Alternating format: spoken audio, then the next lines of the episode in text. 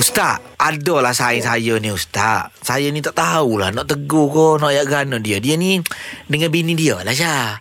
Dia dengan wife dia. Dia panggil wife dia adik. Oh, adik main kat abang. Ai, adik pelik.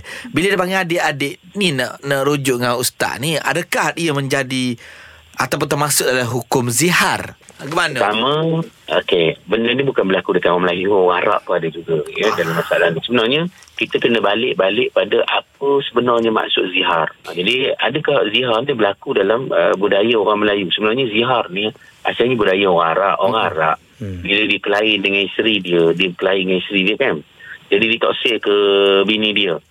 Dia kata dia maksud dia bila cakap gini, dia tak nak bersetubuh dengan isteri dia. Dia kata mu ni serupa belakang mak aku. Belakang mak aku. Maksudnya disamakan isteri dia dengan mak dia, maknanya mahram yang tidak boleh dibersubuh. Jadi itu orang Arab dia tak marah. Orang Melayu dia tak ada pasien gitu. Tak ada. Jadi yang orang Melayu panggil isteri dia adik kan. Panggil isteri awak ni cantik, apa awak ni macam mak saya kan, senyumnya pandai masak macam mak saya.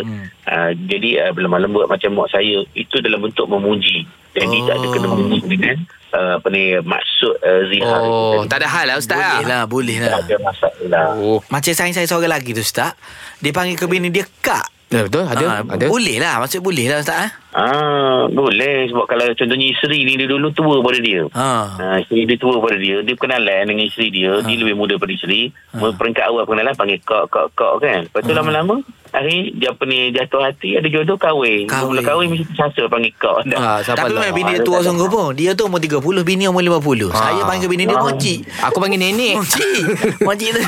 Nenek. Baik Ustaz. Faham Ustaz, jelas. Terima kasih Ustaz.